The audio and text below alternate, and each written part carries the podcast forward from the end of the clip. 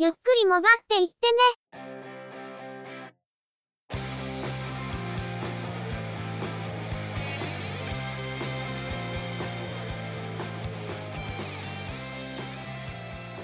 モバイル、通信、IT 関連のニュースや話題などを取り上げて、中の人なりの意見や感想を述べてみたり、製品レビューまがいのことをしてみたり、いろいろと見聞や体験について、お話ししてみるポッドキャストです。ゆくもばのおしゃべりは、合成音声でお送りしています。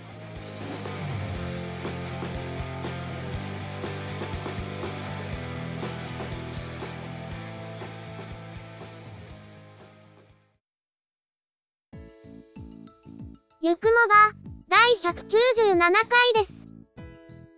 お届けいたしますのは、ネタを探してくるのが、中の人。そのネタをお話しするのが、佐藤ささらと、鈴木つづみです。前回までと、今回、私たちの喋りが少し違うと思います。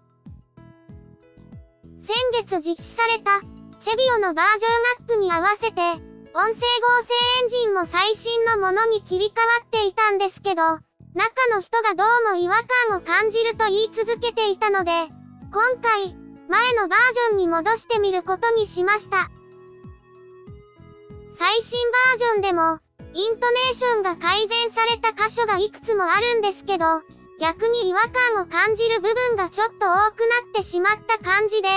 これまでのノウハウがうまく噛み合ってくれない感じは確かにあるんですよね。チェビオのユーザーインターフェースが大きく変更された時って、音声合成エンジンがなんとなくしっくりこないという傾向はこれまでにもあったんですけど、今回は特にその傾向が強くなった気もします。これについては、しばらく使い比べてみて、どっちがいいかを決めるしかないですね。私の合成エンジンは変わっていないようなんですけど、イヤのトークボイスって、あまり改良されてないようで、ロールバックするバージョンがそもそもないんだよね。トークボイスの改良、ぜひとも行ってほしいですね。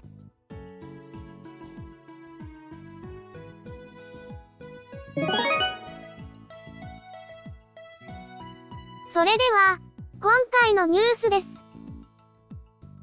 楽天は、2017年度の決算説明会を実施し、三木谷社長自ら、MNO 参入についての言及がされました。もし楽天が新規割り当ての周波数帯を取得できた場合、自前のサービスの提供は2019年末となり、既存の楽天モバイルユーザーも準備が整い次第、新サービスへと移行される見込みであるとのこと。当初はカバーエリアが少ないため、既存の大手キャリアの回線を借りてカバーする形になるとしています。また、参入にあたって想定している設備投資額が少なすぎるという指摘について、三木谷社長は改めて、6000億円で全国をカバーするネットワークを構築するのに十分な金額であると強調しています。この6000億円という金額は、NTT ドコモの1年間の投資額と近い金額なのだそうですが、これでも十分とする根拠について、数千万規模のユーザーがいるドコモと比べユーザー数が少ないこと、整備予定の周波数帯は1から2帯域と少なく、3G は提供せず LTE だけのネットワークになること、またかつて e アクセスが新規参入した例などを参考にしても、妥当な金額としています。楽天はすでに複数の基地局装置ベンダーと交渉を行っており、一時見積もりを取得しているとのことで、参入時の初期費用となる6000億円の他に、リースファイナンスや資産の流動化を活用した追加の資金調達も検討しているそうです。今回の発表では、現在の MVNO サービス、楽天モバイルのユーザーが、将来的に MNO に巻き取られるということが明らかにされています。一方、当初はカバーエリアが少ないことから、大手キャリアの回線を借りてカバーするとしていますから、かつてのいいモバイルがそうしていたように、県外のエリアでは大手キャリアとの国内ローミングで接続する形になるのか、サービス開始地域以外のユーザーは MVNO の楽天モバイルを利用する形になるのかもしれませんね。また設備投資についてですが、大手キャリアはこれまでに数兆円規模の設備投資を実施しており、設備の更新や増強のために、年間で数百から数千億単位の投資を続けています。NTT ドコモの年間投資額が6000億円程度とのことですが、楽天は数年間の総額として、この規模の投資を実施すると発表していることで、投資額の少なさを指摘する声が上がるのは仕方のないところでしょう。周波数帯が少ないことを、投資が抑制できる理由の一つに挙げていますが、これは裏を返すと、大手が持っている周波数帯を持っていない、ということでもあるわけです。これは、800MHz 帯から 900MHz 帯といったプラチナバンドを持っていないことで、屋外でつながるエリア構築ができたとしても、屋内に入った途端につながりにくいという事態を招きかねないことも意味します。また、基地局を設置する場所も、既存のキャリアが電波条件的に美味しい場所は抑えてしまっていますし、周波数帯が違うので特性が違うとしても、その電波調査にも莫大な手間とコストがかかるのは想像に難くないところです。そうした莫大なコストがかかる MNO の運営を行うにあたって、現在の MVNO と同水準の金額でサービスを提供することは、非常に難しいことではないか。価格面で競争できないとしたら、何を売りにするのか。価格面で勝負できたとして、安かろう悪かろうになるのでは意味がないのではないか。こうした疑問の声が色々と上がってきているのが現状です。電波エリアの品質、コアネットワークの品質は通話品質や通信品質に直結しますし、楽天モバイルもその中の一つとして、MVNO が大手キャリアに価格競争を仕掛けた結果、大手もかなり戦略的な価格でサービスを提供するようになってきており、品質と価格の両立は本当に可能なのか、という疑問が生じていると思います。この他にも、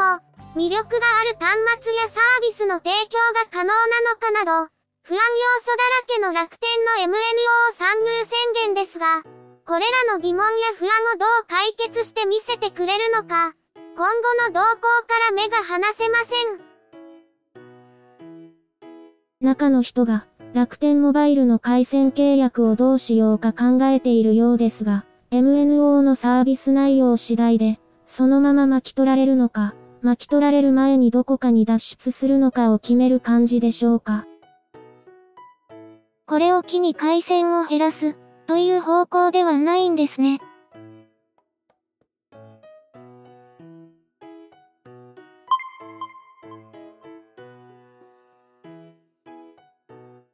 旅行代理店の HIS と日本通信は、合弁会社の HIS モバイル株式会社を設立し、2月15日から MVNO サービスを開始。5月からは海外70カ国において1日500円で利用できるサービスを提供することを明らかにしました。新会社の出資比率は、HIS が60%、日本通信が40%で、HIS の利用顧客をターゲットにするようです。まずは Web 販売ですが、今後は店頭で契約できるようにすることで、旅行の計画に合わせて契約を提案していくとのこと。国内向けサービスは 500MB で月額945円から 2GB、6GB、10GB、20GB のプランも用意されているとのこと。5月1日から提供される海外滞在時のサービスでは、当初は海外では専用の SIM カードを利用しますが、年内にも1枚の SIM カードで国内外利用可能にする方針だそうです。アプリで操作すると、現地で1日500円で利用できるとのことで、現地では1日 200MB 程度利用できるように検討中であるとのこと。また、海外のみで利用する国内サービスを省いた SIM カードの販売も検討しているそうです。なお、トランジットなどで1日に複数の国をまたいで移動しつつ、このサービスを利用する場合、トランジットで立ち寄った国で1日分の500円、次に移動した国でまた1日500円かかってしまうようなので、注意が必要ですね。ちなみに、海外用の SIM カードは、HIS モバイルが現地キャリアにローミングするのではなく、滞在国の通信事業者の回線として利用できるよう、アプリで情報を書き換える形になるとのこと。すでにスタートしている国内向けサービスは、NTT ドコモのネットワークを使用するプランと、ソフトバンクのネットワークを使用するプランがあり、前者の方がちょっと安いそうです。また、後者では利用できる端末が、SIM ロックフリーモデル、またはソフトバンクで販売された iPhone や iPad に限定されるようです。日本通信が関わっているということで、現時点では他の MVNO サービスと同様、回線としては B モバイルに準拠するもの、ということで良さそうです。このサービスについては、海外利用向けのサービスの方が興味深いことになるような気もするんですが、本当に大手キャリアの海外利用向けサービスと比較した時に価格的なメリットや競争力があるのか、ちょっと気になるところではあります。しかし、HIS の海外旅行販売と連携して、回線の販売が実施されるようになると、海外のプリペイド SIM カードを事前に入手するような感覚で、売れてしまったりするのかもしれないですね。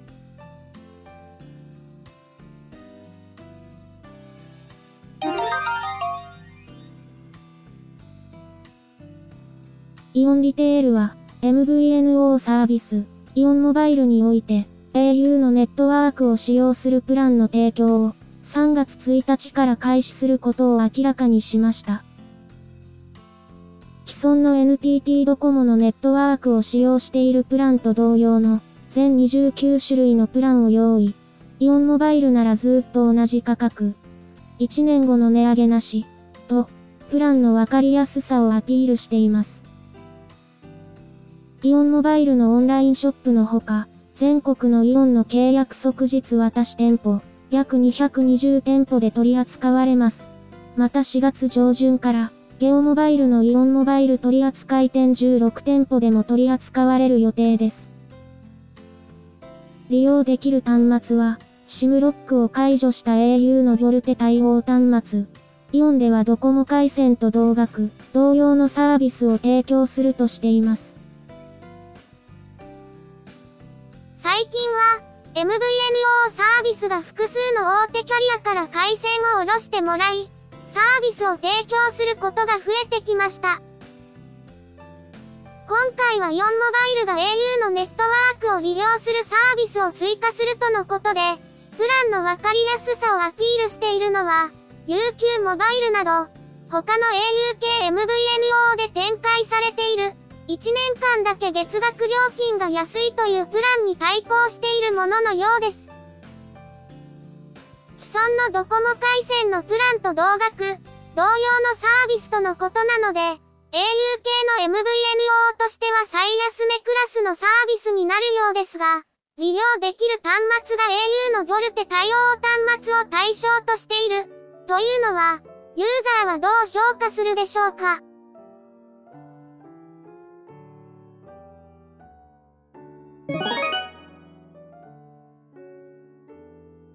回のニュースは以上です。今週、来週と休日出勤が入るかも。ということで、実は今週は休日出勤を回避できるかも。という感じだったんですが、やはりそううまい話は転がっていませんでしたね。今回は幸い、割と早く帰ってくることができたので、いつも通りのスケジュールで編集と配信ができそうでよかったんだけど、来週は遠方に出張しなくてはいけないのもあって、残念ながらお休みをいただかないといけない感じで。次の休日出勤はほぼ回避不能のようなので、次回、第198回は3月4日に配信する予定です。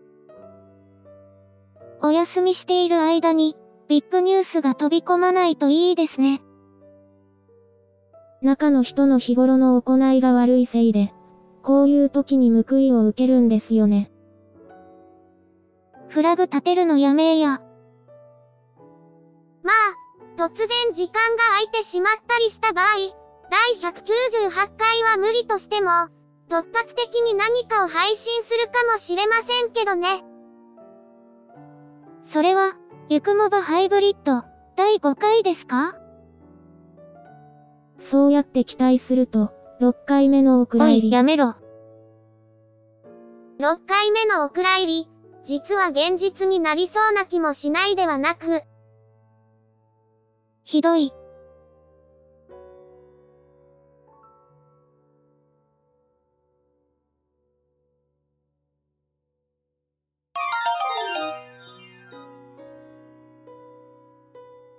ゆくもばでは、お聞きいただいている皆様からのコメントを随時募集しています。iTunes や iOS のポッドキャストアプリからのコメント投稿、Twitter のアカウントへのリプライやハッシュタグをつけたツイート、配信ブログ、告知ブログへのコメントなど、いくつかコメントをいただける手段を用意しています。Twitter のアカウントは、yukumoba、ハッシュタグは、シャープ yukumoba です。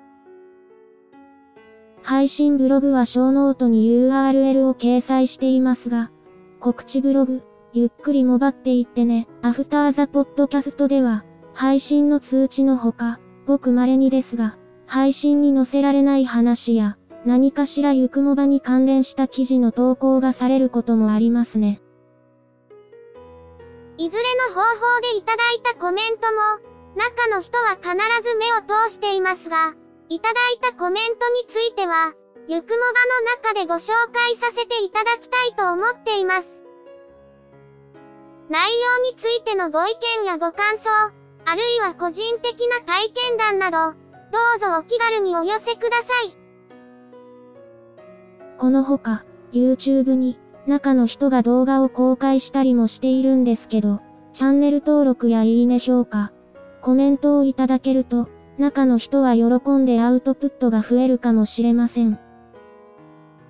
チャンネルやプレイリストへのリンクは、ショーノートをご覧ください。それでは、今回はこの辺りで失礼させていただきます。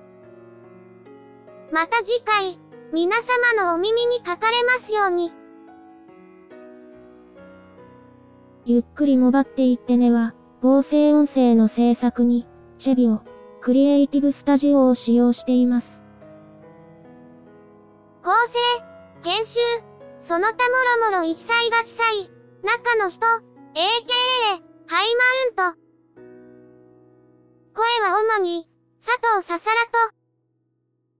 鈴木つづみでお送りいたしました。